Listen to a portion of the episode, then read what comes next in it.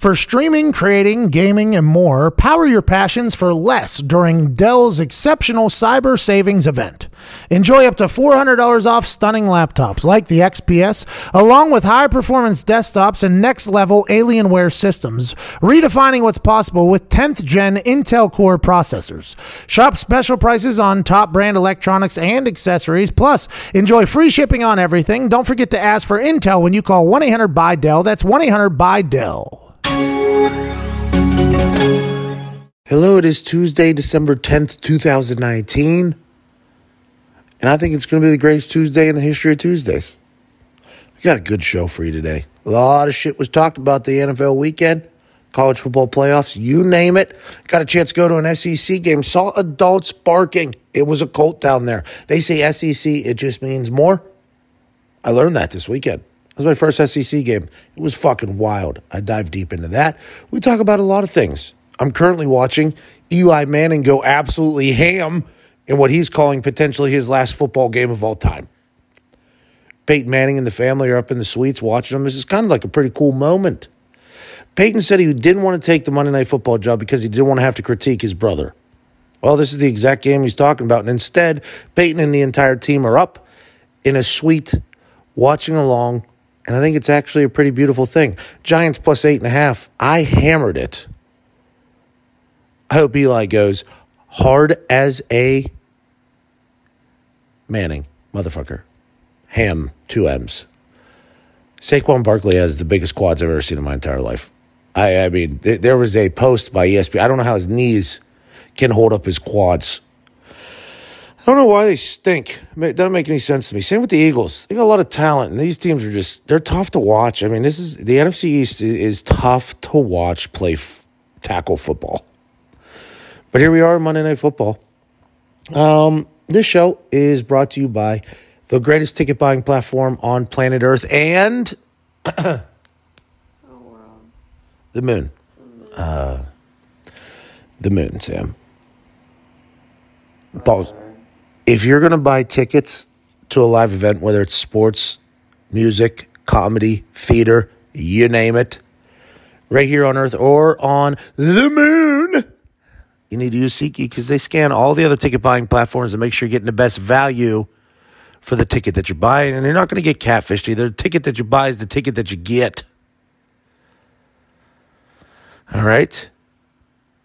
Eli just had a fumble, and the Manning family was distraught. Saquon recovered it, though, so it kind of distracted me there a little bit. I kind of wish I was at this game. We're watching maybe the end of an era here, the Manning era in the NFL, until that the son of the Cooper comes in. I guess he's really good, but this could be the end of the Manning era here.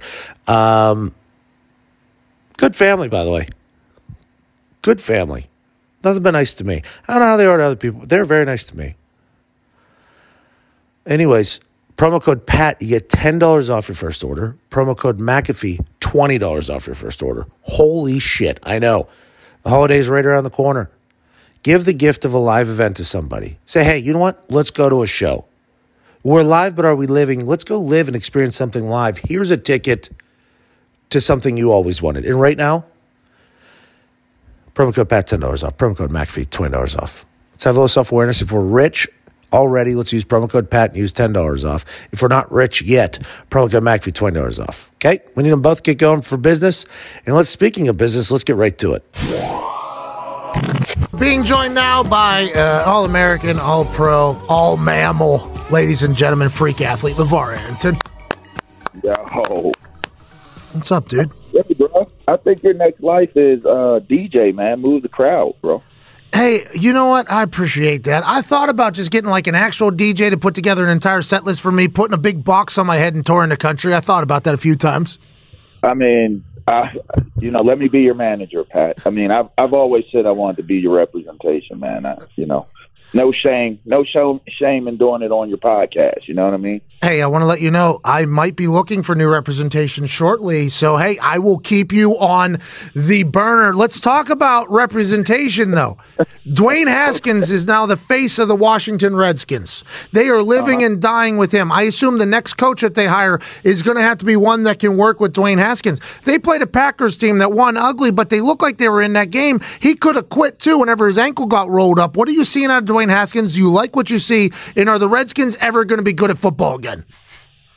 Oh, there was a whole lot of questions in that. I don't know where to start. Dwayne Haskins, I like Dwayne Haskins since college. I think if he has the right guidance and the right leadership, he can be a fine professional quarterback and fine enough to lead a team and lead the Washington Redskins. They have seemed to play better in the last couple weeks. I mean, obviously, since the departure of Gruden, they seem to be trying or playing a little better than what they have been. So I was surprised that they were as competitive as they were against Green Bay. So credit them for continuing to fight along the way. I don't know, will they ever win in Washington? That it doesn't look like they have the structure to be able to win in such a competitive league. It's always one of those things. You don't have to guess if a team can be competitive or not.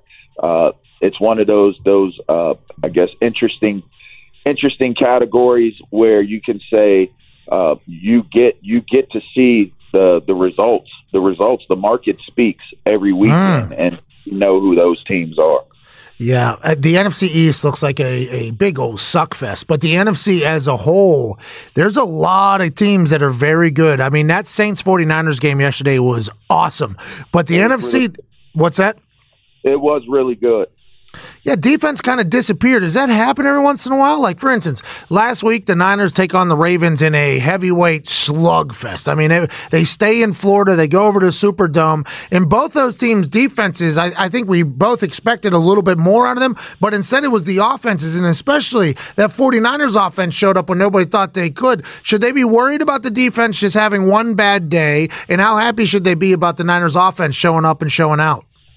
Well, that's one of the best to do it, you know, coaching-wise and quarterback-wise, Brees and Payton for the New Orleans Saints. So, every once in a while the team has your number. It's a matchup issue. You would say that coming into the game, if Drew Brees and Sean Payton can game plan you, it's going to be a matchup problem just because of the talent that they have and what they're capable of doing.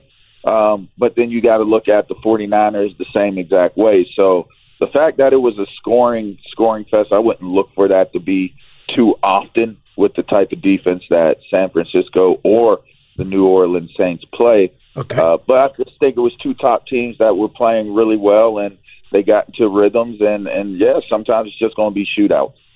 That was, the NFC playoff is going to be so much fun to watch. I mean, you look at the Rams all of a sudden playing good football. The Seattle Seahawks get a loss last night, but then the Packers are winning ugly. I don't know if even their fans are that confident. The Vikings are hot. Obviously, the Niners, and the Saints. The NFC looks like it's something to be very much desired aside from the NFC East whenever it comes to playoff football. I think it's going to be a fun playoff. Outside the New England game, I don't sleep on the AFC. I think that this is going to be one of the most competitive playoffs and Super Bowls that we've seen in recent history. So whoever it is, it's going to be pretty well played to get to the Super Bowl this year, especially in the NFC. So I like the Niners. I really do. I think the Niners are really showing that they have the ability to win the games. I know there's questions surrounding whether Garoppolo or Shanahan can make the calls. Can Garoppolo make the throws, manage the games, make the plays? I really like the way the Niners are playing, and to be able to get that type of a win, I'm looking at them as the front runner. But like you said, there's so many teams in the NFC that are playing so well that, there's no way of telling who may be the hottest team hitting the playoffs.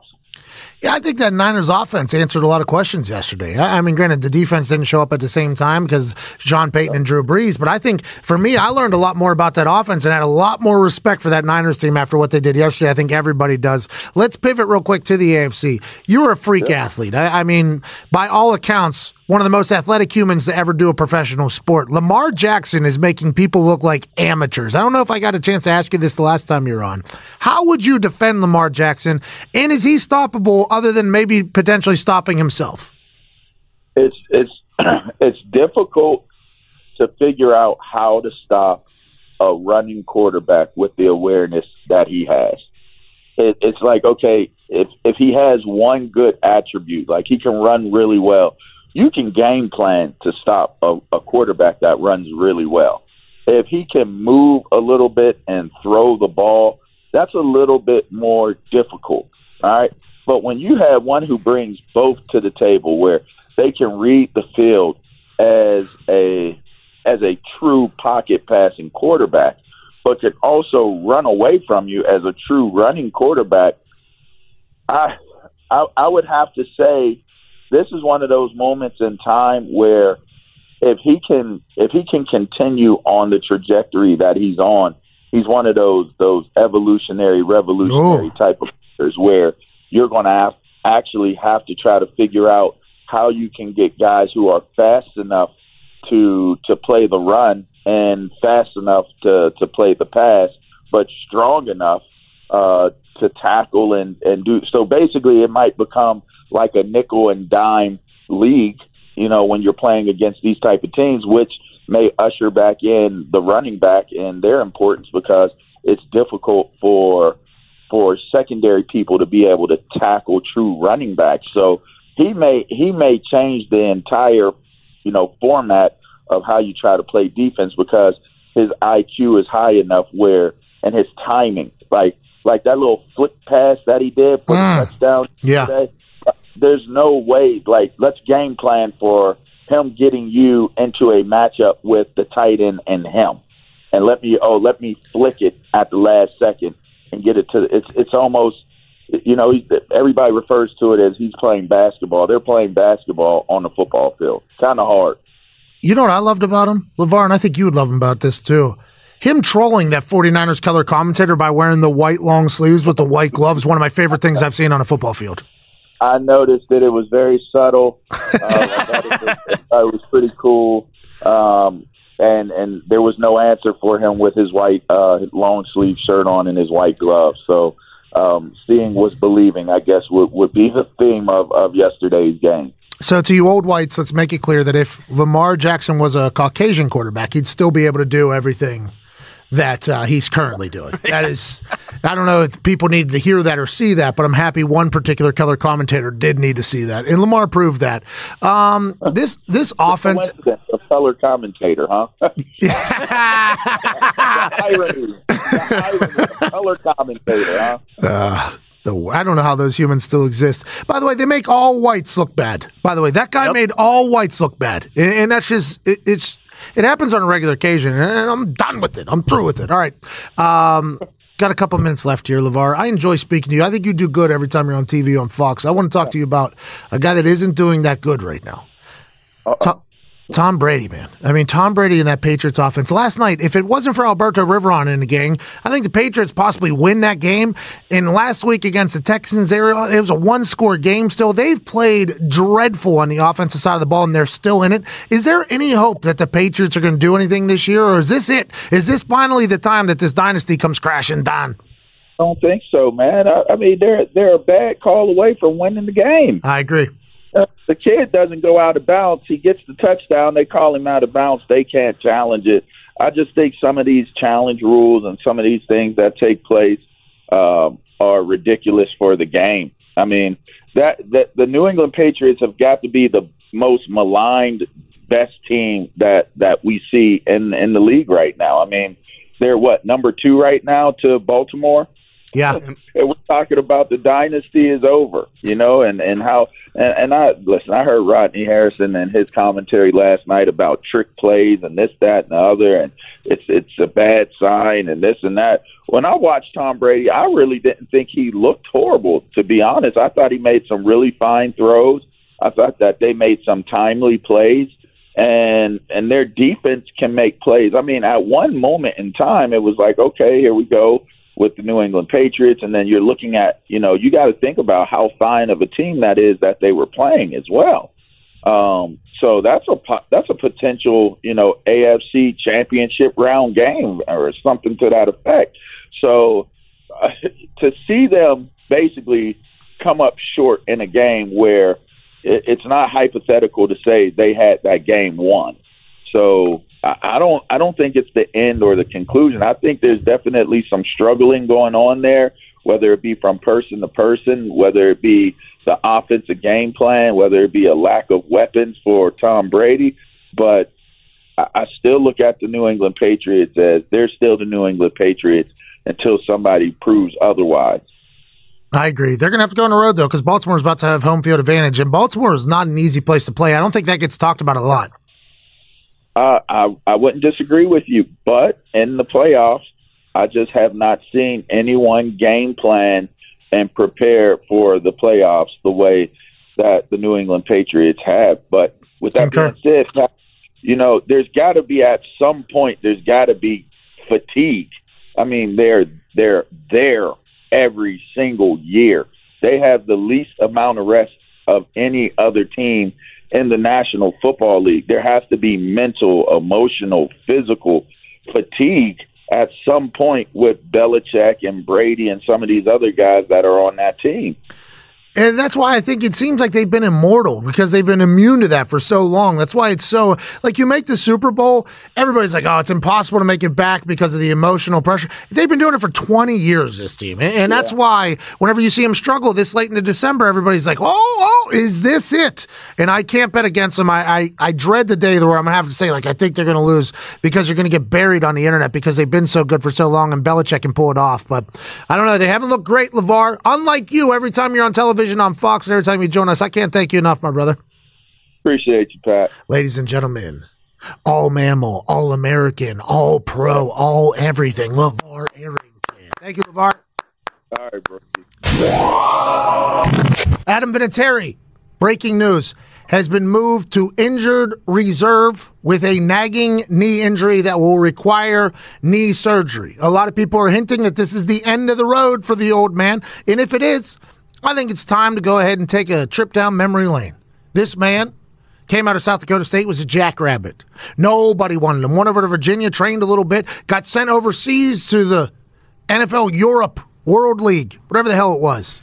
Kicked for the Amsterdam Admirals, came back, took a job from a bar at New England Patriots under Parcells. He went on to become the all-time leading scorer at the time for the Patriots, scored 1,000 points with them, won a couple Super Bowls, had some of the biggest moments in NFL history as a Patriot.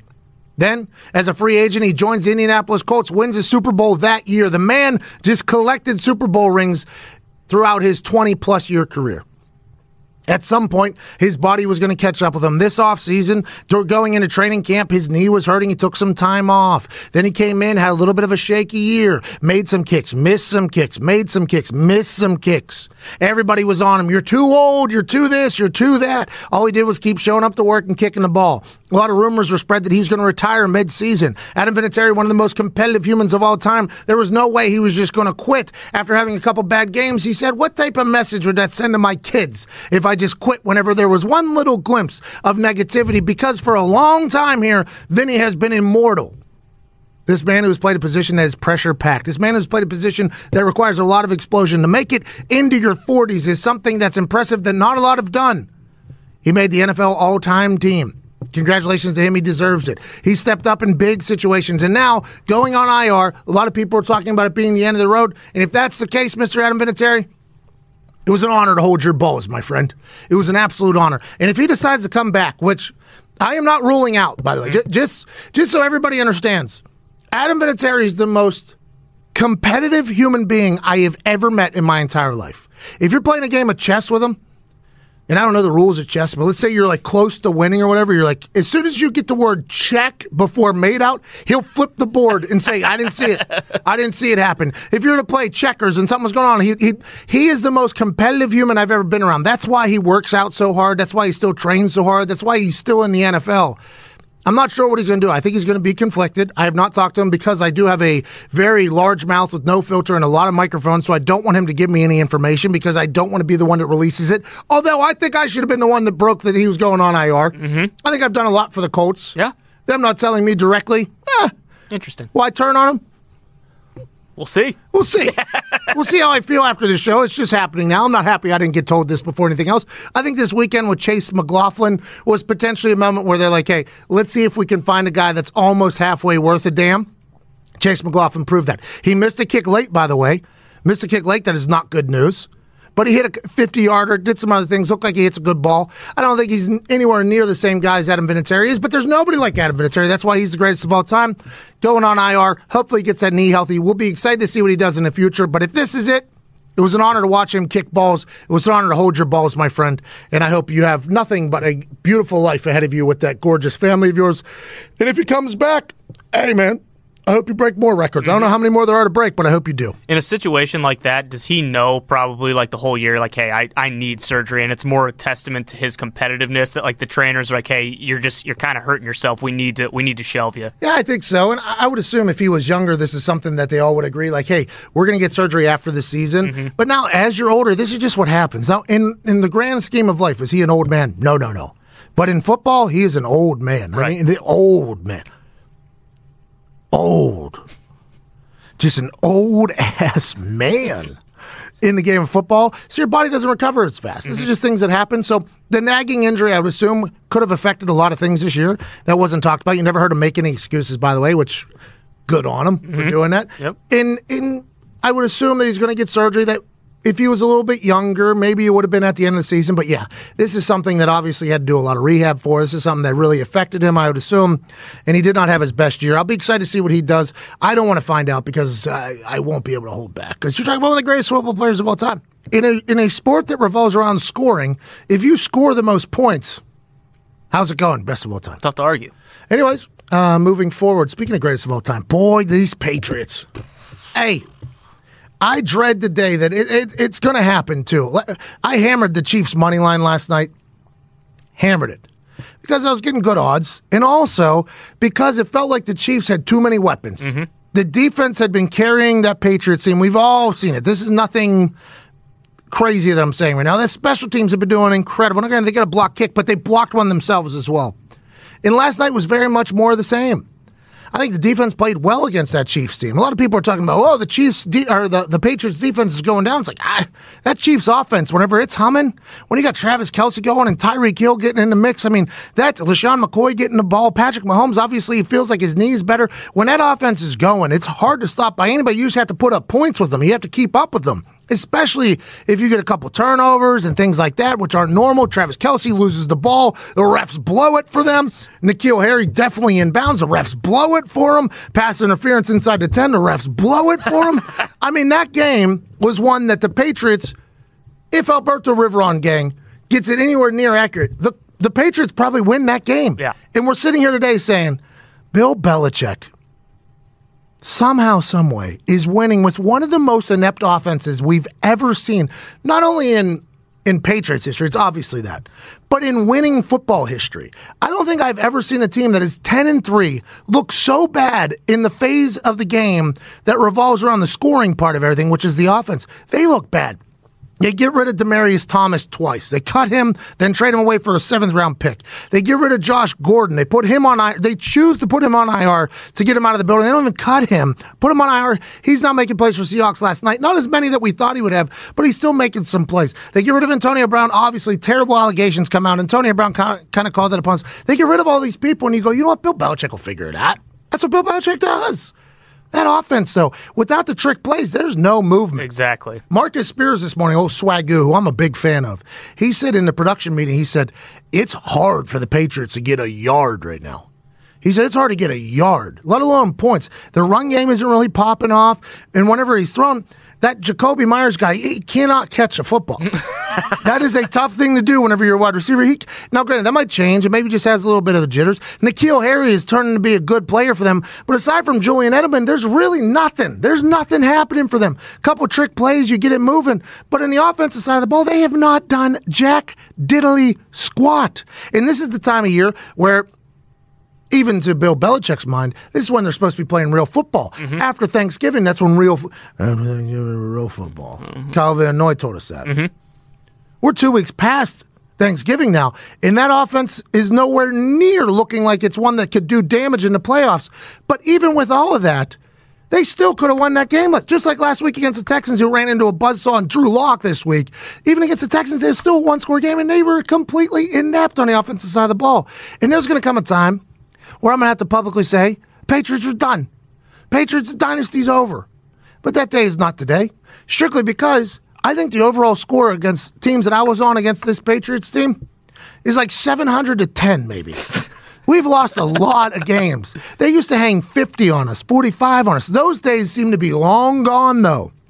If they can't figure out that offensive side of the ball, even with how great the defense is and how great the special teams have been, it's going to be tough to win in the playoffs whenever you're playing against teams that can move the rock and score. And I think Baltimore is only proving that they can win in any fashion that you need them to win. It's going to be tough for the Patriots to get going, even though they're 10-3 and still should have won that game if it wasn't for, hey, Booger's a bad ref. That guy is bad. I'm surprised he didn't get promoted to Alberto Riveron's position, to be honest with you, the way things work. I mean, it was just, they could have won that game. And they're terrible right now on offense. And I think Marcus Spears made a good point this morning, too. He said it doesn't matter how good your defense is if they're on the field for like 70 plays a game. Like over the course of a season, that's going to wear you down. And if your offense can't sustain drives at all, like at what point do you have to kind of like take some of that onus on yourself? It's like we can't rely on the defense to win every single game in the playoffs. You can't. It's not going to happen. Now, any given Sunday, the inch in front of your face and the inch behind you is all that matters, blah, blah, blah, all that stuff. The guy that played Jimmy Hoffa said that. Mm-hmm. But is that accurate? Yeah. That's a good movie reference there. I just don't think with that offense they're going to be able to do anything. And it's sad because, man, this dynasty has been an awesome one to watch. And I think at the end of the day, it's going to be arrogance that bites them in the butt. Get rid of Demaryius Thomas. Get rid of Josh Gordon. Don't need him. Turns out you need something. Tom Brady, a guy that I have said on numerous occasions I didn't think sweat. I didn't think he ever felt bad. I always thought he was like this guy that just hops out of the clouds with a halo on him. He's handsome, more wealthy, more athletic, more successful than I am. He seems even like distraught, I think. He seems distraught. Oh, we got to play better. We need you to be faster, quicker, more explosive. We got to play better. Even after wins in the years past, he was very calm, cool, and collected. Massive wins. They get huge wins. He'd go into that press conference just cool as the other side of the pillow. Which, by the way, I don't know how that is a quote. Cool as the other side of the pillow. Me neither. I've never really understood it. Stuart Scott, I think, was the one. Well, rest in peace, Stuart Scott. I love him a lot. I love Stuart Scott. But for me, I abuse pillows in bed. I mean, I flip them around, punch them. Oh, yeah. I think maybe I'm an aggressive sleeper because once the pillow gets flat because I have a massive head, I flip that thing around, and it's normally hot because I flipped it around 2 minutes before. So I never understood that quote. Maybe it's just me. I don't understand. But he did always seem smooth as the other side of a standard sleeper's pillow. Mm-hmm. Now, even after losses, we're onto this, we're onto that. Normally it's how Belichick said. Tom Brady, same way. Now they seem both like, yeah, man, we stink on offense. What do you want from us? We can't do anything. We're drawing up these trick plays. We ran tempo at the beginning. They didn't know. They ran tempo like a college football team at the beginning of that game last night just to spur something. Scored, then they kind of slowed down. Then they're running double passes. They're running this. They're running that. They're trying everything they possibly can to gain yards. And credit to that Chiefs defense, by the way. Yeah. That Chiefs defense 4 weeks ago, was a laughingstock. Mm-hmm. People were going after them. Now they've really turned it around and got good. They got rid of Justin Houston still as well, who's a great pass rusher. That defense with Tyrann Mathieu, the Honey Badger, they're getting going, and they just completely stumped the Patriots last night. And I just don't know how much, or yesterday, I don't know how far they can go. And I'm not going to go out here and say that they're going to lose in the first round. I'm not going to say that. Now, why would you? People are saying that. A lot of people are saying that. People are saying this dynasty's done. People are saying they're going to lose in the first round. People are saying Tom Brady's either going to retire or go somewhere else. People are saying a lot of things. I won't say it just yet, though, because this is still the Patriots we're talking about. This is still a team that if anybody else was the coach of this thing, they'd be 1-11. This is still a team that defense is elite, that special teams is impressive, and they still have Tom Brady playing quarterback. That blocked punt, I thought was going to spark them into a comeback, by the way. That blocked punt happens where Colquitt has to eat one right up the gut, which I'm sure there's people blaming Colquitt for that because there's idiots out there talking. But they just blocked it right up the gut. They had Slater block one off the edge. They got him right up the gut. I thought that was going to turn the entire team around because that is something that can happen. In years past, by the way, something like that happens. The Patriots go on and bang, bang, bang. Patriots get a pick. Normally they go on and score, bang, bang, bang. They don't. It's just something different. It's weird, man. It's very weird. Belichick's hosting shows very well, by the way. Listen to him talk on that NFL 100 thing. You learn how big of a fan he is of the game. Him talking about Ed Reed and these players from the past. I mean, it's awesome to watch, but it just feels like this dynasty, one that has been our entire life, basically. Yeah. It doesn't matter what city you go to outside of the Northeast. What team do you hate? The Patriots. We hate the Patriots. I assume in NBA cities back in the day it was the Bulls. I assume it was the Lakers for a long time, the Yankees. These teams that have been so good for so long, everybody hates them because people throw rocks at shiny things. Taylor Swift said that. That was back when she was country, I think. She's changed a bit. But it's real. Everybody hated the Patriots because of how long their dominance was, and it just feels like Rex Ryan has said it. Everybody said it. There's nobody to fear anymore. You don't fear anybody on that offense anymore. If you're a defense, you're going in and you're like, okay, here we go. We're going to feast on the greatest of all time. And it's been happening, but they've still been in games because of how good their coaching is. So you can't rule them out yet, but people are ruling them out. Oh, yeah. Well, and like you said, years past, too, like they've basically relied on the idea that, hey, Brady's going to make everyone better. It doesn't matter who we have. And he's getting to the point in his career where, like, that's not the case anymore. Whoa, what are you saying? He doesn't have a clean pocket. They can't protect him. I mean, that's the biggest issue. If he can't throw from his spot, he's screwed because he can't move around at all. I think he got to 17, 18 miles an hour, though, on that fourth down. He might have. He's been training in the backyard. We've seen him. Yep. He's on a TB12 on the bands. It all paid off on that fourth down. I thought maybe that would even get him going because he was celebrating. Belichick was celebrating, and he just couldn't do it. But playoff football. That's right. They're still going to be in. And I assume they're still going to do damage. Still wouldn't want to play them in the playoffs. Would never. But the Baltimore Ravens getting home field advantage is massive. Yeah. Not having to go to Foxborough is huge. In Baltimore, that M&T Bank, I think it is, that place is not easy to play. I said this on Get Up. When the White Stripe Seven Nation Army gets going in there, those fans are relentless. They are ruthless. They are loud. In this particular year, they are very, very proud of all three phases they got going. Special teams, they got the best kicking unit in the game. Yep. Justin Tucker, Sam Cook, Morgan Cox, the Wolfpack. Best kicking unit in the game. Plus, their coverage is great. They got good special teams coaches. That defense with Marcus Peters, oh, they're savages. And they're chugging beers after breaking up passes. I love everything about it. That was awesome. And then on the offensive side of the ball, Greg Roman has a guy who can do no wrong. Bad calls are good calls with Lamar Jackson. The tight ends dropped a couple balls early, by the way, which I referred to on Get Up. If those two balls are caught early, they're up like 14 in the first quarter. Yep. That game's over. There's nothing you could do. A lot of people said, did you even watch the game saying they were going to blow them out? If Lamar Jackson and the Baltimore Ravens, with that defense, that offense, that special teams, gets up two scores early, it's over. Right. It is over. They're going to ground and pound you for a 6-minute drive, 7-minute drive. That Buffalo Bills team, much better than anybody gives them credit for. I agree completely. But that Ravens team could have won very convincingly if they couple early thing. And they did win convincingly. I mean, they didn't cover, which a little bit of a what's going on, guys. But I said on Get Up, give Lamar Jackson the MVP right now. Not only because he hit a 5-piece on a guy, made him fall over, tackle a ghost. Strictly because he wore the white long sleeve with the white glove to troll an old white from the Niners. The color commentator said, well, it's his skin tone makes it a lot easier to do the play action. First of all, what buffoon lets that slip out of his mouth? Like, what buffoon who is actually getting paid to commentate about football would use that as something, as an advantage? What idiot thinks that's an actual advantage? How old is that guy? 95 years old. How does that guy have a job is the first thing. I assume if you say that, you say a lot of other dumb things in your life as well. Yeah. But then for Lamar to acknowledge it, troll it, dominate, and then just keep it moving without saying a word, he's my MVP. Yeah, me too. Hey, that's my MVP. Give it to him? Nah. Oh, you got 3 games left? Cancel him. Good convo, off and running. We interrupt all the magic that is currently happening on microphones to tell you that Omaha Steaks is trying to give away their whole fucking company. Omaha Steaks has been open since 1917. America's first butcher.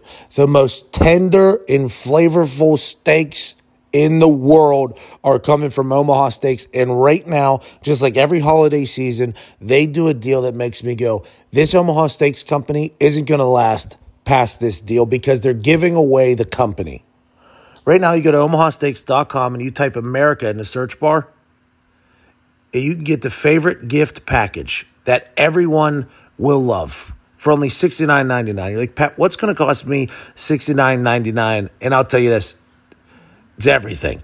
You get 4 6-ounce bacon-wrapped filet mignons, 4 savory premium pork chops, 4 Omaha Steaks burgers, 4 perfectly brined potatoes au gratin, 4 made-from-scratch caramel apple tartlets, and an Omaha Steaks signature seasoning packet. Plus, for listeners of this show right here, a free 6-piece cutlery set and cutting board. All of this delicious food, plus the free cutlery set, they'll enjoy for years to come for only $69.99. Once again, Omaha Steaks are the most tender, the most flavorful, and you can only get steaks of this quality from Omaha Steaks, America's original butcher. Right now, once again, that's omahasteaks.com. Type America in the search bar to get the favorite gift package for $69.99. They're giving away the company. I don't know how this is going to last. We must take advantage of it. Limited time offer. You can still get it in time for the holidays, but you have to place your order now. The favorite gift package at omahasteaks.com. America in the search bar. They're giving it away. Plus a free cutlery set, which is pretty awesome. Shout out to Omaha Steaks. You might, you know, what's it called whenever you delay doing things, babe? Postpone. Yeah. You might postpone some stuff or wait until the last minute. Did you order ours? Because I think that's a good deal. It is a good deal. So I think you should order it for us. I did. I ordered a couple because I'm a hero. You're the best. See, that could happen to you. Hey, that was a really organic, awesome moment right there. Listen, I bring the meat to the house. You know what I mean, babe? Yeah. Yeah, plus a free 6-piece cutlery set. Anyways, Omaha Steaks is awesome. Before we get back to the show, I need to tell you that for the Cheez-It Bowl, the biggest, best bowl of all time, happening on December 27th in Arizona, Cheez-It and I are doing a giveaway right now where you can sit with me in a 2-story high Cheez-It box that is right next to the field.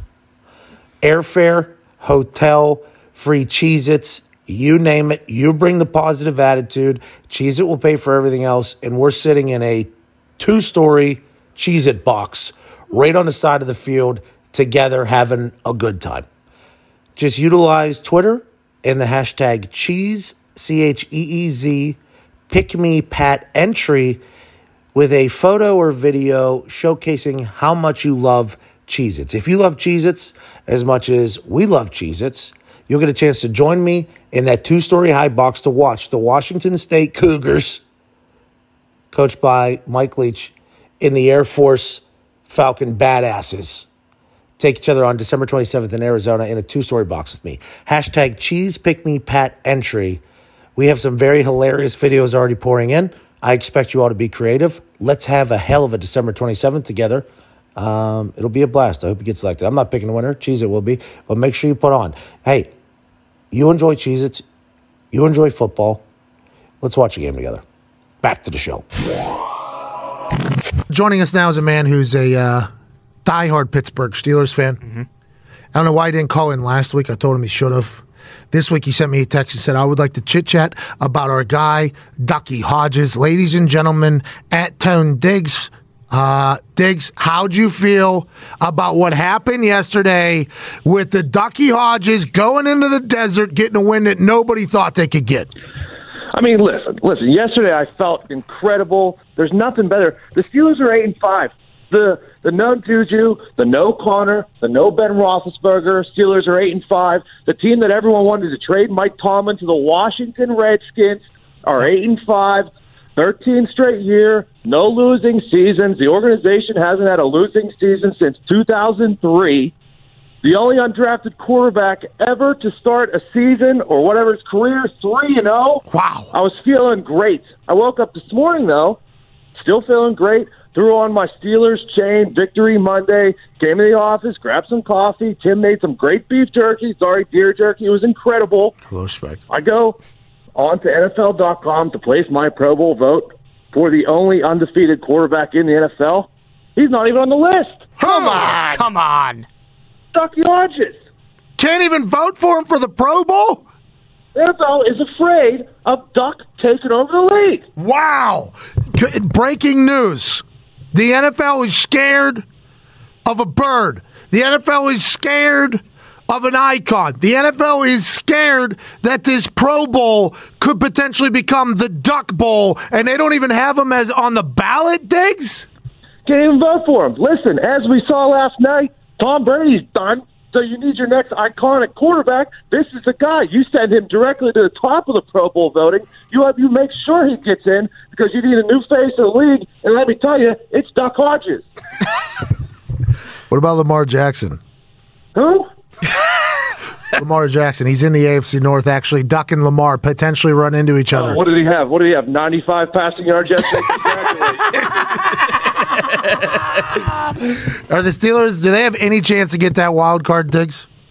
Yeah, actually. I mean, aside from Duck, the defense, the Steelers' defense, since Minkah came over, first in takeaways, first in quarterback hits, first in passes defended, first in forced fumbles, second interceptions, first in sacks. Defense number one.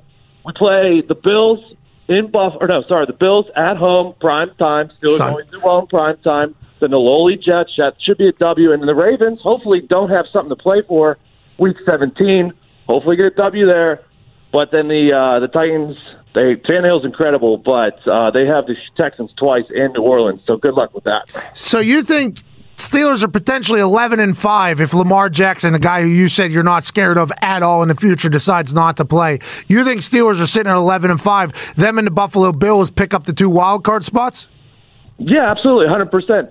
I'm not afraid. Also, the last time Lamar Jackson played the defense, the Pittsburgh Steelers, he threw 3 interceptions. So, I mean, he's been playing all these cupcakes week in, week out. He's just not an impressive. All right. Hey, Diggs, I appreciate it. I'm happy you're feeling good, too, by the way. Let's try to get to that Sunday night game, huh? Oh, wait. Seriously? I think we should think about it. Yeah, I'm in. What if we all went except for you? Well, I currently have a flight back from D.C. I could change it to Pittsburgh. Not a big deal. All right, Diggs, I appreciate you. Congrats to your Steelers, by the way. See ya. See ya. That is really, you can't vote for Duck Hodges right now. It's absurd. Drew Locke, also an undefeated quarterback, though. Yeah, that's so true. Drew Locke, who got drafted in the third round or second round, I forget what it was, John Elway might have finally hit on a guy. And now, I think the Texans could have potentially hit a little bit of a lull, right? You get that big win against the Patriots, and you have the Titans coming up, which is a massive division game for them to potentially continue to carry on into the playoffs. So it might have hit a lull, maybe a little bit of a trap game for the Texans, which you don't expect professional athletes to have because, hey, you're getting paid money, you're the best of the best, you can't have feelings, you can't have emotions. These are just real things that happen, kind of ebbs and flows. It almost felt like that Broncos game was a trap game for them. But Drew Locke, people are saying Joe Flacco, not only was the problem in Baltimore, oh no, potentially a problem in Denver because they didn't let Drew Locke get out there and get loose. I think Drew was hurt, by the way, so Flacco did not deserve that. He's a guest of the podcast. But it seems like Drew Locke potentially their guy over there. Doesn't he just look exactly like Case Keenum and just happens to play better? Yeah, he kind of does. Case Keenum did not work out over there. Mm-mm. I mean, Elway, doesn't really have a great track record of grabbing quarterbacks outside of the year they won the Super Bowl with Peyton. So we'll see. I mean, he's going to pat himself on the back to no end if Drew Locke ends up being the guy. Von Miller loves Drew Locke. Von Miller posted on his IG that we got I think it was a Rockstar thing because of what the Texans did last week with the Rockstar thing. Mm-hmm. Von Miller tweeted about old Drew Locke. This is the same thing that's happened with old Ducky Hodges. When the rest of the team starts propping up the quarterback, that's really good news because everybody normally props up the quarterback, right? Everybody props up the quarterback. You put him up in high regards, and normally the team doesn't do it, right? The team just knows, like, oh, that's our guy. We're behind him, whatever. But as soon as the players start propping up the quarterback, like they do with Lamar Jackson. Right. Big trust, you know, like Mark Ingram hyping him up, the defense is hyping him up. Whenever you see the rest of the team rallying behind your guy, man, that's a beautiful thing for that locker room. That's that X factor that can't be accounted for. That's the camaraderie, the chemistry that can win games for people without the X and O's. We're talking about the Jimmys and the Joes making things happen for him. That's happening with Ducky Hodges. He's throwing up gang signs with Juju Smith-Schuster in his very expensive car. It's happening with Drew Locke, with Von Miller. It's happening with Lamar Jackson. Deshaun Watson was getting that treatment. Mm-hmm. That's really cool to see whenever the team is lifting up the quarterback as opposed to the media being the only ones to do it. That means something good's generating inside of that locker room. I'm sitting alongside a man named Ty Schmidt from Waterloo, Iowa, who happens to be an owner of the Green Bay Packers. We didn't get a chance to talk about them much in the first hour. Green Bay Packers, although they get a win against Dwayne Haskins in the mighty, the fighting Redskins, it seems like there might be some despair in Cheesehead country. Is that accurate? Yeah. I mean, a lot of people will say, like, well, you're 10-3. There's really nothing to, you know, be complaining about. But they don't really look like a good football team. Like, I got a couple. Did they peak too early? I don't even know if they peaked too early. My biggest problem is every single week they get out, they score on like the first two drives or two out of the first three drives. They're up 14-0, then they get the ball back and they're in a position to really put the cleats on someone's throat and end the game. Mm. And LaFleur gets cute every single week. Hey, enough with the cute stuff, LaFleur. I mean, like yesterday they were up, yeah, same deal. They were up 14-0. They had the ball again. At like the 50-yard line, they take a couple sacks, they have to punt, they go in and score there, you're up 21-0, and you have to, and then you make Dwayne Haskins beat you with his arm. Like they a couple picks are going to come. Exactly. They should have won that game by like 5 touchdowns.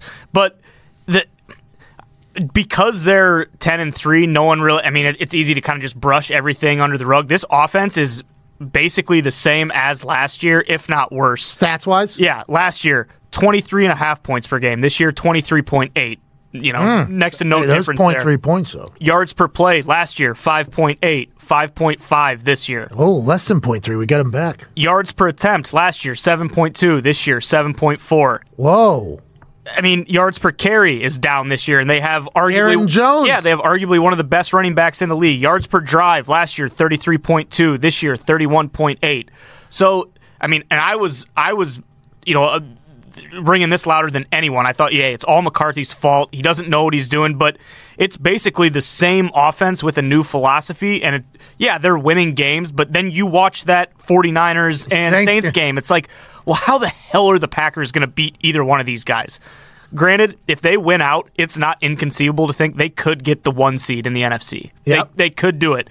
If they get that first-round bye and they get to play a couple of games in Lambeau, they might win a few, but it's just, I feel like the disparity between the truly elite teams in the NFC and the Packers, it's a very wide gap. That same deal, opportunistic defense, when they're getting turnovers and forcing pressure and getting to the quarterback, they do fine. But when they're not, yesterday, Adrian Peterson gashed him on the run. I mean, Dwayne Haskins had maybe his best game of the year. Are you scared?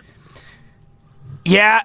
I mean, Aaron Rodgers said last week he's looking at hole 18. He could see hole 18, which I think was a motivator, trying to motivate his troops. Like, hey, we need to play a little bit better. I don't know how much longer I'm going to be around or how many times this type of opportunity is going to get. They're 10-3, a lot different than last year, but it sounds like you guys know that reality is potentially, as soon as you get in the playoffs, you're going to run into a buzzsaw in that NFC. Exactly, and it's the same thing. I've always said this. Like, when you're a fan of, like, the Packers or the Patriots or the Steelers or something like that, like, I don't give a rat's ass about them winning the division. Who cares? Like, it's about winning Super Bowls. Like, if you hang your hat on that, then you're going to be miserable your entire life. It's just like, and like you said, Rodgers knows he doesn't have, like, there's a good chance they won't be in this position again for the rest of his career. They might not be. I mean, the Vikings are... You hate LaFleur?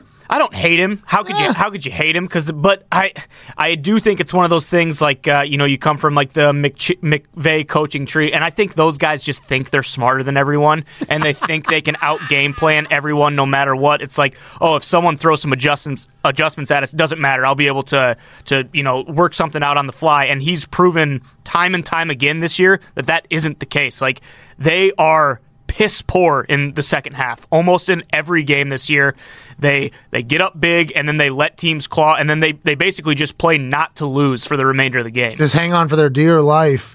You know, prevent defense prevents the other team from scoring, supposed to. It can also prevent you from winning.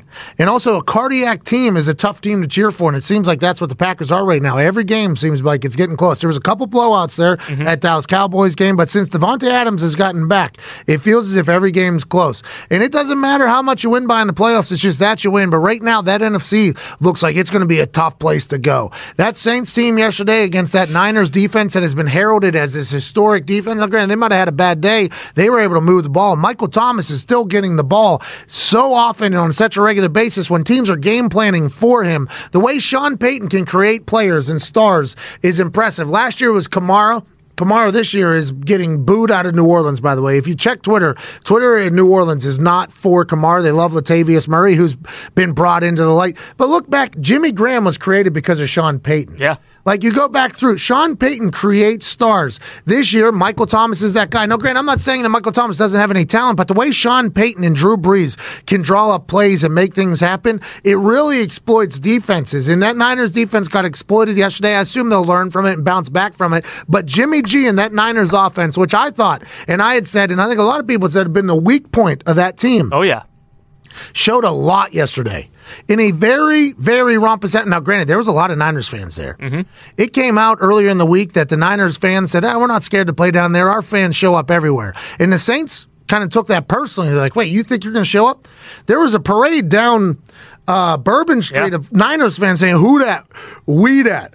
Who dat? We dat. I mean, the Niners fans travel. So in the playoffs, they're going to have a lot of people everywhere, and they could potentially have home field advantage up there in Santa Clara. But that win with that offensive side of the ball with George Kittle, who's an absolute savage. That dude, Iowa Hawkeye, go Hawks. You got to feel good about that, Ty Schmidt. He is an absolute savage. That fourth down play where the guy was trying to rip his face off, and he just powered through to pick up another 17 yards to put Robbie Gould, who's welcome back, by the way, Robbie Gould. He missed like a 50-yard or 20-yard short last week. Now he's banging home game winners from 30. He looks good with Robbie Gould and everything they got going on with that defense, who's probably not going to perform like they did yesterday. That Niners team, you got to be back on board with. I mean, I like the Seahawks a lot. I mean, I hammered them last night on FanDuel. I mean, I thought that was a joke of a line. We all did. I thought it was a joke of a spread. The Seahawks were getting a point playing against this loser Rams team with Jared Goff at quarterback, and then bang, Goff threw a couple picks, but he's back. That offense seems to be back. They're getting Todd Gurley the ball. The Rams might be too little too late, but that NFC as a whole, even with the Vikings, that NFC as a whole, aside from the NFC East, which is just a garbage can, a dumpster fire, a trash bag, that NFC as a whole is going to be very, very, very stout going into the playoffs, and I'm excited to watch it. Aaron Rodgers is on your team. You always have a chance. Right. But, man, everybody else has got good guys, too. Yeah. Aaron Rodgers is the best quarterback, most talented quarterback to ever play the game. I think everybody agrees with that. So you always have a chance with him on the field. Even if you're down, the guy can throw it into a bucket from a mile away. But Drew Brees is in there. Drew Brees is a heck of a player. I mean, then you got Jimmy G learning how to play, which Kyle Shanahan drawn up incredible. They had a fullback pitch a ball yesterday. A fullback was pitching a ball yesterday. Emmanuel Sanders was throwing a touchdown. I mean, with the creativity and with George Kittle as an option at any given moment, that team's going to play well. Now you got the Rams surging. They're going to have to win a lot. The NFC is very, very talented. And if you just cough or burp, you can get left behind. And I think that playoffs, we're going to see some games where we're like, damn, we thought that team was a lot better than they were. Whammy, buzzsaw happens. And it's going to happen in the NFC. Could potentially happen in the AFC as well. I think the AFC kind of has figured itself out a little bit more than the NFC. But that NFC, the top of the class is so good. So good. And that Niners-Saints game yesterday was worth every minute I spent watching that thing. Very, very gone on vitamins. We've said it basically every week this year, but I think outside of Lamar Jackson, George Kittle is the best player in football. His best is always better than whatever guy is going against him's best. And he's hilarious. Right. The Niners average 6.2 yards per play when he's on the field, 5 yards when he's not, and obviously that doesn't seem like that jarring, but when you got a guy who's on the field basically the entire game, like they miss him when he's not on the field, not only with blocking. Raheem Mostert, who basically came out of nowhere, like he's an incredible running back. They just... Even losing, to Seattle, they're putting it together at the right time. I'm not so sure they're not the best team in football. By the way, without George Kittle, it's 1st and 14.8.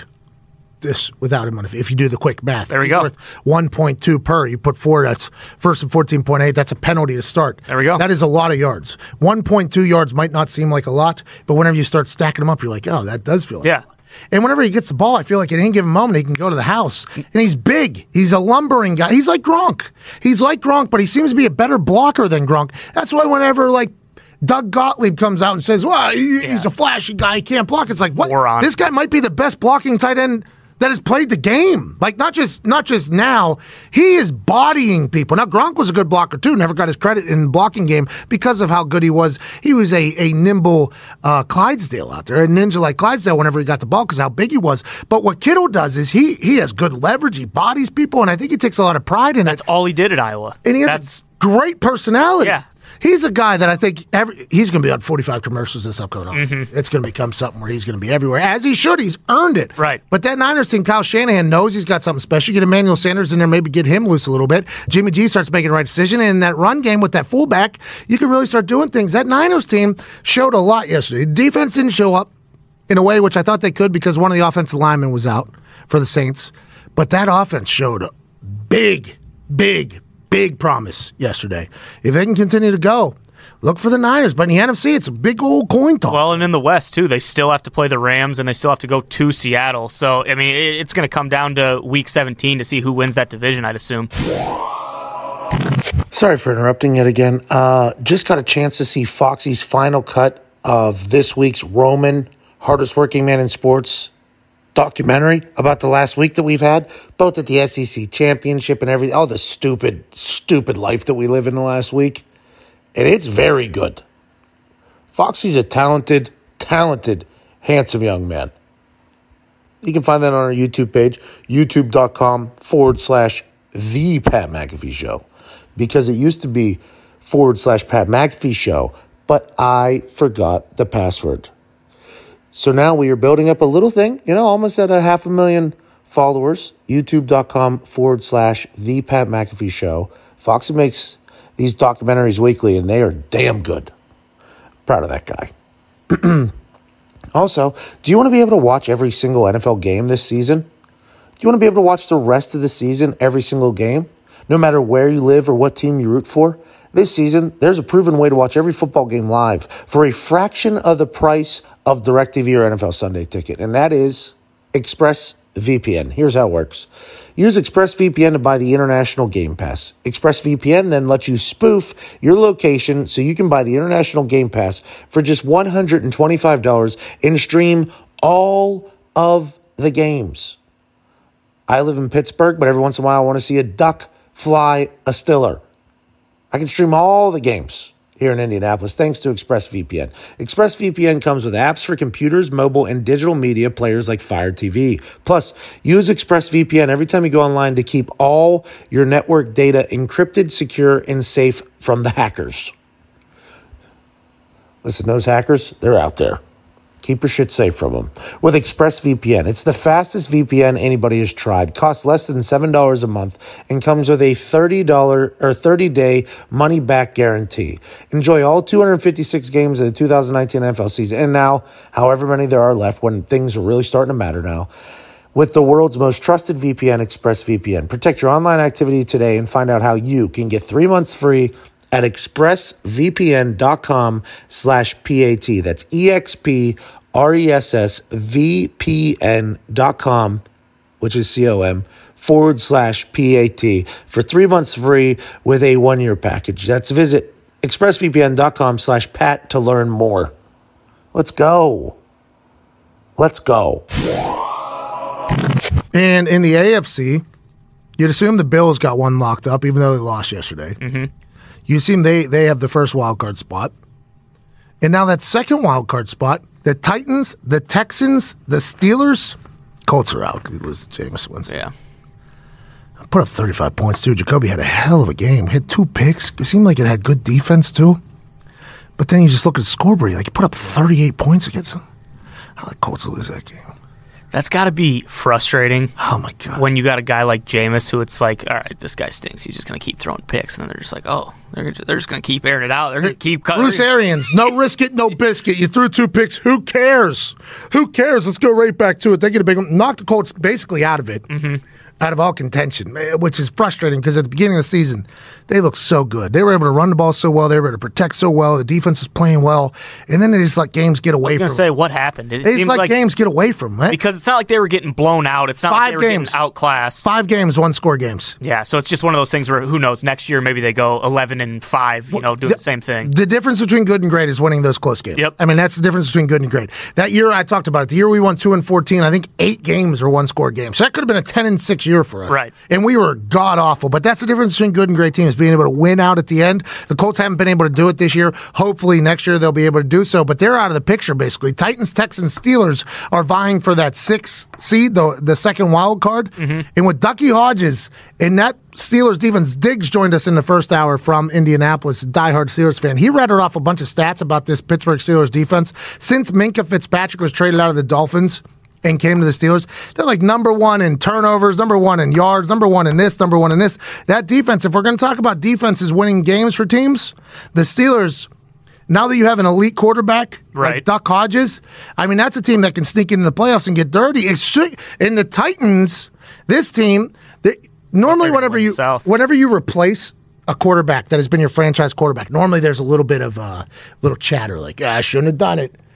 I don't think I've heard a single person in Nashville. I don't think I've heard a single person in the NFL world not give absolute praise to a man that has earned it and deserved it, which is Ryan Tannehill. He gets out from underneath Adam Gase in Miami, and he is flourishing. Not only because he's an athlete, he had a spear of a tackle yesterday after throwing a pick, which I assume you don't want to do as a quarterback is throw picks or tackles, but he does great things in the red zone. They're #1 in the league in the red zone since he's been there.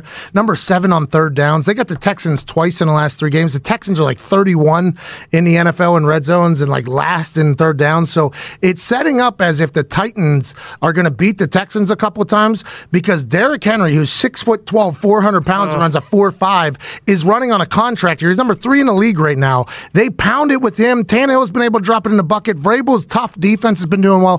Suckup is getting back into it. I don't know if he's 100% yet. Maybe in the next couple weeks. Well, Brett Kern's a good punter.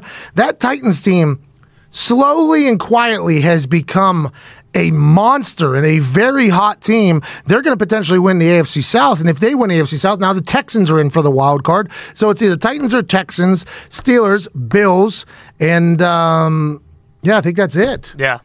I think the Titans encapsulate, too, when you talk about teams that, like, have that locker room chemistry where, they just look like they're having a lot of fun. Like, those guys really enjoy playing with each other. They Vrabel's, like, pushing guys. Right. And I think Taylor Lewan, by the way, has been a good addition coming back. Now, he was suspended the first 4 games. He comes back in there. He said, I had a couple bad games. He had to get back into it. But that offensive line is dominant. I think anybody who's ever heard Taylor speak knows that he's probably a good influence in the locker room. I think Vrabel encourages that type of stuff. Derrick Henry's a guy that gets no credit from anybody ever, and all he does is just put his big-ass head down and run.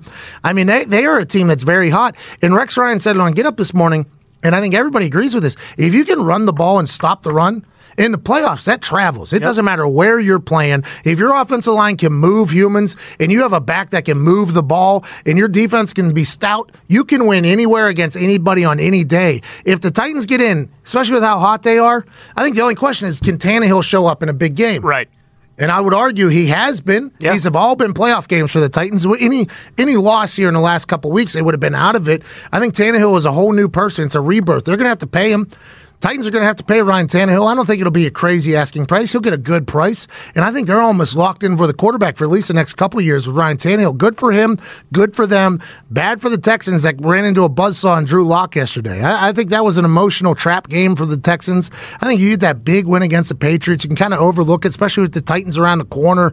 Drew Locke, these Broncos stink. They got steamrolled. They, at one point, they scored a touchdown, looked like things were going good. They were down 21 at that point. It was like, damn, it's still a three-score game.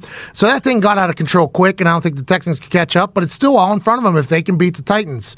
And whenever I look at that Titans and Texans matchup, you have to like the Titans. You just have to. Whenever you look at the analytics and the stats of the whole thing, it seems as if the Titans are a team that is trending north, and the Texans are potentially a team that's just going to have to get in the way of them. And the Titans are coming out of nowhere.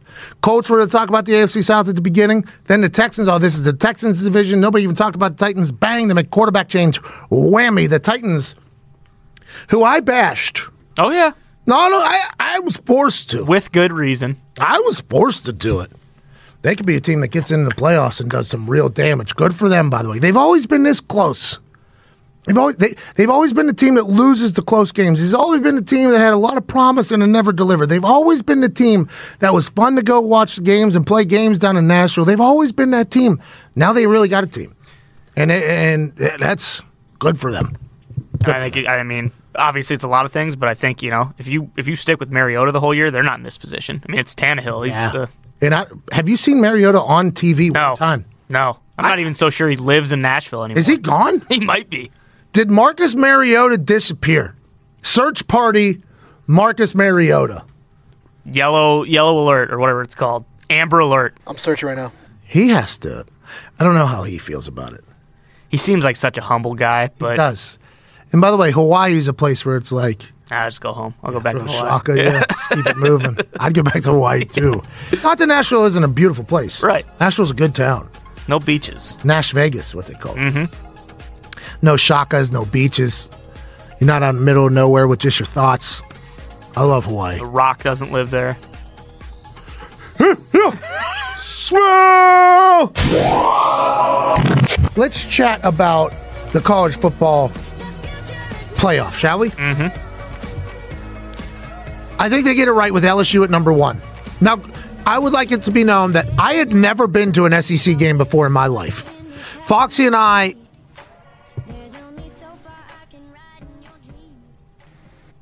There we go.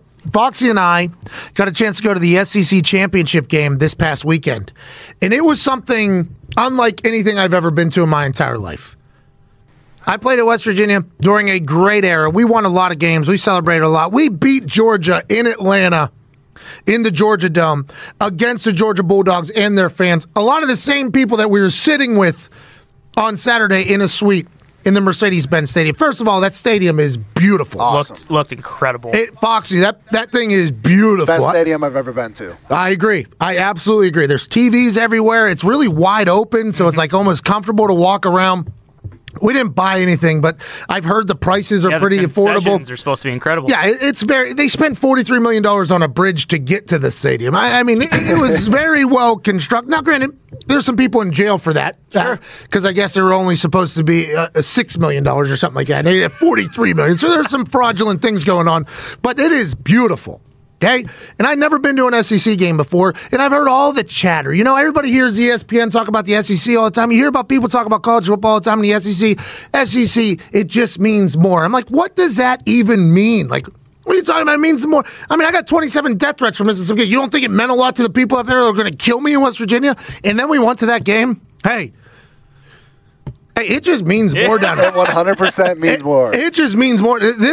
I had never been it was a cult.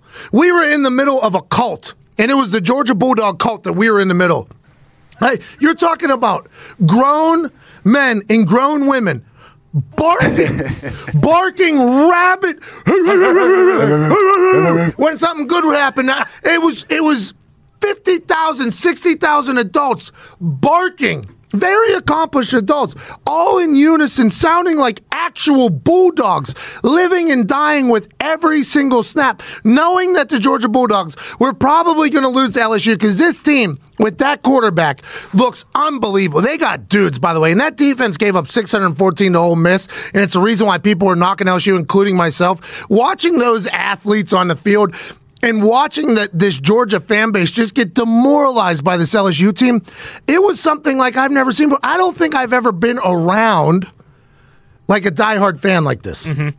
My dad used to throw things at the TV, obviously, when the Steelers wouldn't perform well. But that was just his anger whenever Cordell Stewart and Kyler would make a bad decision. When we were in that stadium amongst them, I had never seen anything like it. It is a religion down there. Oh, yeah. And I saw a lot of heartbroken people. And by the end of that game, that place was empty because it was 85% Georgia Bulldog fans, 15% LSU fans. And the LSU fans obviously having the time of their life. But watching these humans all bark in unison, accomplished adults. We're talking like 60-year-old men and women that are very accomplished. We're talking young people.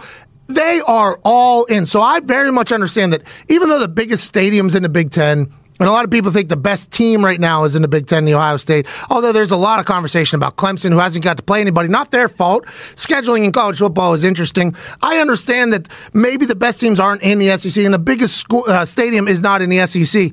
I have never seen anything like that. I mean, it is a religion down there. It's like something to be honest, you have to experience to believe 100%. It. 100%. Sure. Foxy, I did not know what we were getting into. Zito was there as well. I did not know what we were getting into. I'm almost like impressed with the amount of dedication that these people have to these schools. They love the Georgia Bulldogs, and whenever that thing started going the opposite direction, they didn't lose a single spunk in their barks until the very end, and I have a lot of faith. But whenever they say the SEC, it just means more. They are not lying. I mean, I have never seen anything like that before. You are spot on. I'm a Big Ten guy through and through. I've been to a lot of games, Big Ten championships, all that stuff.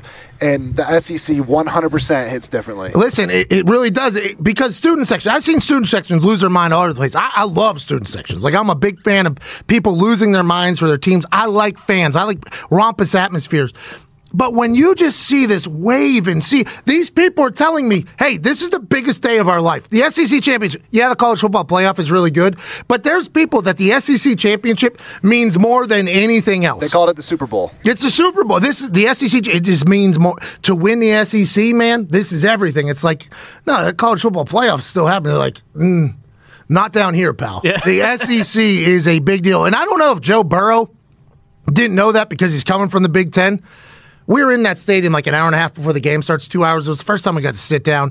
I mean, I stood around for like 2 hours and 45 minutes of game day doing nothing. But then when we got to the stadium, got a chance to go into the tailgates, by the way, walk through them a little bit. Shout out to the Blue Lot. And everybody that stopped me and said hello, I very much appreciate it. Atlanta loves McAfee. It does. Atlanta's a very pro-our show town. Big time. I'm very thankful for everybody in Atlanta shouting us. Thankful for you. But to get to the tailgate, you see the rabid fan base. And then when we get into the stadium a little bit early, we walked, 8.2 miles? Yep. 8.2 miles. Yeah, that's what my watch said. I was winded. I was sweating. I had to get a hoodie and cut the sleeves off. I was sweating all over the place. But we get in there, and there's people on the field kind of messing around. Then the players started trickling out for the pre-warm-up, which is a beautiful time to be on the field. This is where Quentin Nelson gets hit in the head with the ball by Bradley Pinion. There's a situation. It's kind of like the players' last time to kind of do your own thing, kind of get the nerves out a little bit before the warm-up, before people really get in the stadium. And I've never been a fan at that time. I always would go out and kick balls. I said on Twitter where that Quentin Nelson situation with Bradley Penny, I almost murdered Tim Tebow from like 80 yards away whenever we were playing the Jets. I got a hold of one that just kept going. And I'm telling you, it was like 5-6 inches from Tim Tebow's head. And I thought I was going straight to hell. As that ball was in the air, I was like, oh, no. And it lands right by his head, whistles past him. He looks up, and I have both hands up in the air, and I give like a, I am so sorry type thing. And he gets back like, oh, no problems. Like, God bless, or whatever he does. Like something very nice. I'm like, oh, my God, I was so scared. Quentin Nelson, Bradley Pinion had a different moment. They shook hands, but it seemed like there was potentially going to be a fight. That pre-warm-up is a beautiful time to be on the field. No pads on. You just kind of got shirts on. You got shorts on. You're just kind of like feeling yourself. They had a close-up on this Joe Burrow guy's face on all the TVs in the stadium. I've never seen somebody more calm, cool, and collected. Like, normally that's a thought where guys have their music on and they're like bobbing and they're like in their own zone. He just didn't even know where he was, it felt like. This guy, nothing was too big for him. And I don't know if he didn't understand how massive the SEC championship is because he's coming from the Big Ten, which I don't think I understood how big it was until I was there. I mean, it is insanity down there. It's a cult. Mm-hmm. You just got cults taking on other cults. Yep. And they're very passionate. When I saw very accomplished humans just barking, I was like, man, this is wild. Different world. But Joe was so calm, so cool, so collected. And the plays he was making on the field, both with his feet and his arm and his brain, in the story that Coach O told about how his phone broke last week, and we won't give him Luco new bone. He said, I want phone. I want focus on football. That for me, I was like, oh, this guy loves football. He's from Ohio, so you know he has grit in him. I mean, that's just something that comes naturally from being from Ohio. He's got all the talent in the world, and he loves football. Joe Burrow, everybody's talking about tanking for Tua and stuff like that. I said very early on that I thought this Burrow guy was the guy. Now that I've seen him in person, Joe Burrow is going to make hundreds and hundreds of millions of dollars playing quarterback. I honestly believe that, but I think the College Football Playoff Committee got it right. LSU beats four top 13 players to end, or top 13 teams to end their season. Not Ohio State's fault, not Clemson's fault that they couldn't do that. This is just how it was and how it went. And I think what LSU did to Georgia there was demoralizing to Georgia. I watched the soul get sucked out of a lot of humans down there. But Ohio State has stumbled a little bit. A couple times against Penn State, they struggled a little bit. They still get a big win. They stumbled a little bit against Wisconsin here early. Now, we mentioned in the first hour that Chase Young, good offense line. I guess he was getting triple teamed, which, by the way, guess that's a good strategy. Let's assume that the good football teams are going to do that going forward. So you can stop Chase Young and get going. I still believe Ohio State's the most well-rounded team. They got three Heisman winners. But if Joe Burrow's on the field, I'm betting on Joe Burrow. I haven't got a chance to see Trevor Lawrence. Obviously, Trevor Lawrence was the same guy last year, national champion as a freshman. But Joe Burrow just hits different. And Clemson hasn't got a chance to play anybody. That's not their fault. I'll be excited to see how they do against Ohio State. That is going to be a electrifying game in Arizona. I think it's a Fiesta Bowl. And then Oklahoma, Jalen Hurts, Lincoln Riley, good brain. Baylor, golly, Baylor was so close to a college football player. Yeah. We have footage of me watching the end of that game in overtime where they're using their third-string quarterback and still in it and taking Oklahoma all the way to the wire there in overtime. Baylor, if they sneak into college football playoff, good for this show, by the way. Yeah. Have Matt Rule. I mean, that would be great for a show. Sick 'em, Bears. By the way, go dogs, sick 'em. That's what they do. Okay. That's their kickoff chant. I like that. It was insane. Do bulldogs bark? Yeah, it's all they do. They snore when they breathe. Every breath they take. They can't breathe. They can't bark either. No. Every time they breathe, they snore, and they bark at the littlest things. And it seemed like that's their fan base as well. It's a perfect Georgia and Bulldogs are a perfect correlation. Mm-hmm. I learned a lot about the SEC, and I'm excited for the college football playoff, and I think they actually got it right. I think they got it right. I think everybody will say it, and that Ohio State-Clemson game is going to be one that we want to watch. And I feel bad for Oklahoma. I like the Big 12. I like Baylor. I like Jalen Hurts betting on himself. I like Lincoln Riley, who's probably going to be the head coach of the Cowboys. That is with no inside information. That's just me saying that. I think that Joe Burrow guy is the truth. And if we can get Joe Burrow versus Justin Fields or Joe Burrow versus Trevor Lawrence, that national championship is going to be awesome. And I think they got it right, honestly. In something that is so subjective, I think it worked out for a way that they couldn't get it wrong, and they didn't get it wrong, even though there was a chance that they possibly could. Yeah, I think it shook out exactly how we thought it was going to. We said last week that LSU winning, I think they were going to jump up no matter what, just because I think the committee values the SEC a little bit more than her. And then on top of that, Ohio State didn't look great. They would have had to win by like 70 to probably retain that number one seed. Oklahoma, I mean, same deal. You kind of expected them to be there. I'm surprised that Clemson opened as a favorite against Ohio State. Maybe that's just because Ohio State didn't look great. Rex Ryan says that they just got different dudes down there. He said everybody that used to go to Florida State's now going to Clemson. Everybody that used to go to these other schools now going to Clemson. It's not their fault that they didn't play anybody. And North Carolina held them close a long time ago. I think it was in October.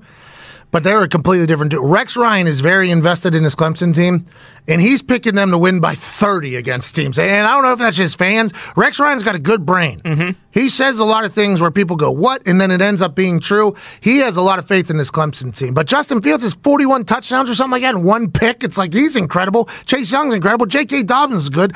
That Ohio State-Clemson game is going to be a lot of fun to watch. Well, and I would argue that those same types of dudes that go to Clemson go to Ohio State. I mean, it's like Ohio State doesn't have, mincemeat playing out there. They got guys who could play and start in the SEC. I mean, and by the way, Utah. Yikes. Utah. I mean, were you wrong? No. People are coming after me, though. I will pay attention more to them next year. They're playing in, the Idaho Potato Bowl now. You go from, on the cusp of being in the playoffs to, you have to play it on, December 12th. As we go on, we remember all the times we've had together. So I'm thinking about watching Eli Manning here, playing his last game. Eli's played for a long-ass time. And now in an NFC East suckfest, he seems to be getting the better of the Philadelphia Eagles. And I bet them at +8.5, so I like that. I got faith in Eli Manning. No idea what the future holds. I assume he'll do something awesome with it. He's Manning. That's what they do. Big shout-out to everybody who listens to the show, watches this show, tells other people to listen to this show. You know, a little ground and pound attack is not bad. Big thanks to LeVar Arrington. Love that man every time he comes on. If you don't know who LeVar Arrington is, go look up highlights of him, by the way. He used to be one of the most freaky athletes to ever exist. He used to just jump over other adults. They'd just be standing there, he'd just jump over them. Excuse me, coming through. He used to have these long dreads, too. Now he's just incredible on a microphone. Really thankful for him. Thankful for Ty, Zeke, Foxy, the boys. And obviously my lady here, who's just been dead-ass asleep since 8:30. I mean, dead-ass asleep right next to me. Every once in a while, she'll lift a pillow up, cover her head so she can't hear me talk. The singing was... Excuse me. I was having a moment with Eli Manning. Please. Turn the page. So you followed it up with more singing. I wish I remembered more words of that song. Ooh, wish Chuck happy birthday. So we have a... Oh, no, never mind. We have seven dogs. So we have seven pets at this house. Seven dogs? Seven pets at this house. 4 cats, 2 dogs, and a mouse that is still alive somehow. Our 2 dogs, one of them, his name's Valerie, the best dog that ever exists. She's half pit bull, half Shar Pei, and she was on death row. Okay, she was on death row, and she knows it. So she's very appreciative. She's the best dog I've ever encountered in my entire life. Everybody says that whenever they meet her. She's the best. You know, just appreciative of everything. You tell her, she'll sit. She'll go nod her head off the door. She has to piss or poop. She's just the best dog. Okay? Then there's this other dog. Well, let's rewind. There was a contract signed at our house for those that are new listeners that said Sam was not allowed to bring back any more animals to this house because it was becoming... a zoo. You know that movie? We bought a zoo. Sam was creating a fucking zoo here. Okay? It was the next level. There was just every week a new animal was coming in this house. So I made her sign a contract. Hey, you can get this animal. It's the last one. So to break that contract, she got a 3-legged cat named Scootsy, who I love. I love Scootsy. So we lived with Scootsy, made it the 4th cat. And one dog, and the house was perfect. Perfect. The harmony of the house was perfect. Everybody got along. The other cats who are normally dicks to new outsiders saw the 3-legged cat, and they're like, eh, fuck it, we like her too. Everybody was nice to everybody, except for the cats and the mouse, but that's always going to be a problem. Tom and Jerry have been doing that shit for a long time. That mouse gets haunted every once in a while, but these cats jumping up on his little cage thingy. So there's a little bit of a harmony disagreement. But aside from the big animals that affect lives on a daily basis, everything was harmonic. And then all of a sudden I get texted a photo of one of the Queen's fucking dogs, this corgi thing. And she goes, what do you think? And I said, he looks disgusting. You did not. I said, that thing looks disgusting. You thought he was cute. He did look cute, but I had a contract signed. So then I come home, and this son of a bitch is here. Literally, son of a bitch. That is a factual term. He is a son of a bitch. Oh, they just did our play. The Philadelphia Eagles just had to punt him all the way on the field, run them all the way off, bring the offense back on the field. Now the Giants have to use a timeout. That's what we should have done. Instead, we did. They're calling a timeout over there. The refs don't even know they're calling a timeout. Jesus. I mean, these refs, I've talked about it earlier, they're bad. Anyway, so I meet this dog, and this guy's the biggest prick of all time. Just doesn't listen to a word anybody says. He has no discipline. He gives no fucks about anything. He pisses and shits all over the house. It's his birthday, so today he can do whatever he wants, you know? It's like when the... All I wanted you to say was just that our son's birthday is today, and I hope everybody wishes him a happy birthday. But instead, What's that? We did like a 5-minute fucking story. Well, just for the people that don't know who Chuck is, Chuck at one point cost $2,800. He knows it. Excuse me. That's not what we did. But I don't want people thinking we spent. We did not spend that much money because nobody would spend that much money on this motherfucker. He was $2,800 at one point. He knows it. Like Val knows that she was on death row. Okay, Val knows she was on death row. She appreciates it. This son of a bitch knows that he was $2,800, and that's how he acts. He's tough to handle, this thing. You take him outside, he'll directly hold his bladder. Why are you being so mean to him? Like, he's so sweet. Look, he's sleeping. He's so sweet. I will say, when he's asleep, he's the best dog I've ever seen. And whenever he's relaxed, which I've heard happens in the next year. I'm hoping so. Val's the best dog of all time. Chuck, tough to handle. Happy birthday to him, though. Tuesday. Wrapping things up, in some states, the week after Christmas brings the heaviest caseload for police. Break-ins spike every single year during the holidays because families are traveling and burglars know people have expensive gifts just lying around. What's crazy is that only 1 in 5 homes have home security, probably because most companies do not make it easy. Other systems can be difficult. Other systems can be intrusive. Other systems can be expensive. The knock on all this stuff was it must be hard to have home security. Boom! Simply Safe came in and said, no, we'll fix all that. Simply Safe is our choice for home security. It's comprehensive, professional home security at a fair price. And right now, the best time of year to get a Simply Safe security system is right now. For the holidays, you get a huge discount on your security system and a free security camera. Simply Safe protects every room, door, and window with 24/7 professional monitoring. If there's a break-in, Simply Safe can give real-time video confirmation so police respond up to 3.5 times faster. With Simply Safe, there's no contract, no hidden fees, and no fine print. Prices are fair and honest, starting at just $15 a month. Go to simplysafe.com/McAfee now to take advantage of Simply Safe's amazing holiday savings and get a free HD security camera. This offer is for a limited time only, and it's ending soon, so hurry it up.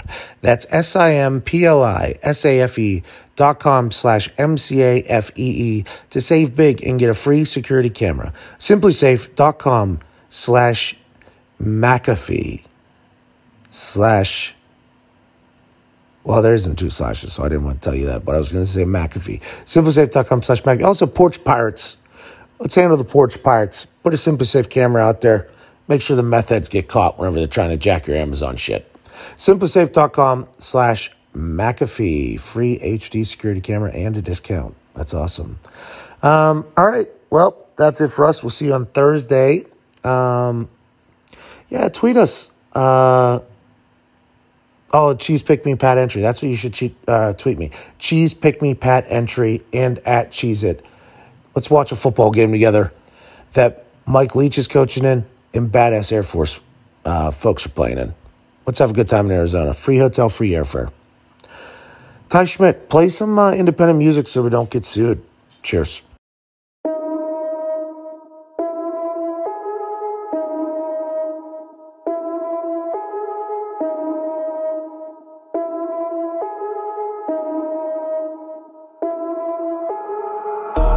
The team on my back, I do it all for the family. Everyone think they can rap, nobody ever gon' challenge me. Starting my week on a Sunday, they think they can make it in one day. I just been ready to take off, waiting my turn on the runway. Never be turning around, never be turning around, ayy. Never be slowing it down, never be slowing it down, ayy. I keep my foot on the gas, I keep my foot on the gas, ayy. I know I'm never gon' crash, I know I'm never gon' crash, ayy. Never be turning around, never be turning around. Never be slowing it down, never be slowing it down, ayy.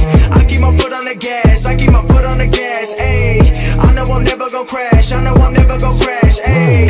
Everyone making excuses, I've been busy making music. They just wanna see me fall off, know that I'm never gonna lose it. Got addicted to the chase now, people saying that I changed now. Know that I'm never gonna stand still, I'm treating the game like a race now. They really been carefully watching me, they treating me like I was calories. But really they can't get enough of me, they treating me like I'm a salary. They bringing me up in discussion, they wondering how do I do it so casually. I celebrate all of my victories, all of a sudden they all gonna be mad at me. Damn, I don't have time for concern, I just go live and I learn. Trust me, I waited my turn, leaving my my dream in return. This is a given, it's earned. People been listening over the world. I've been making that money while I be asleep. I never ran to the money, but now all the money been too busy running to me. Hey, I put the team on my back. I do it all for the family. Everyone think they can rap. Nobody ever gon' challenge me. Started my week on a Sunday. They think they can make it in one day. I just been ready to take off. Waiting my turn on the runway.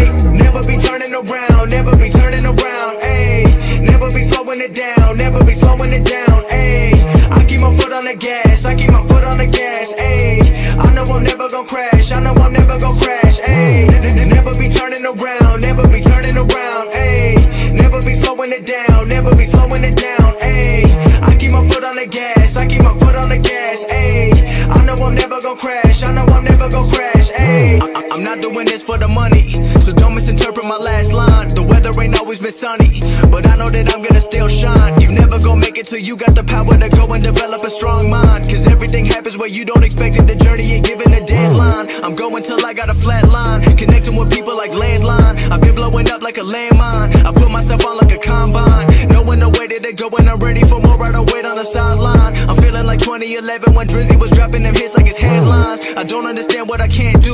If I cut you off, then I had to. I'm staying up late like it's fast food. The life of a rapper who in school. I don't wanna hear all the people who been trying to give me advice. If you haven't done it before, then don't give your opinion about what you think I should go do with my life. Ayy, I put the team on my back. I do it all for the family. Everyone think they can rap. Nobody ever gon' challenge me. Starting my week on a Sunday. They think they can make it in one day. I just been ready to take off. Waiting my turn on the runway.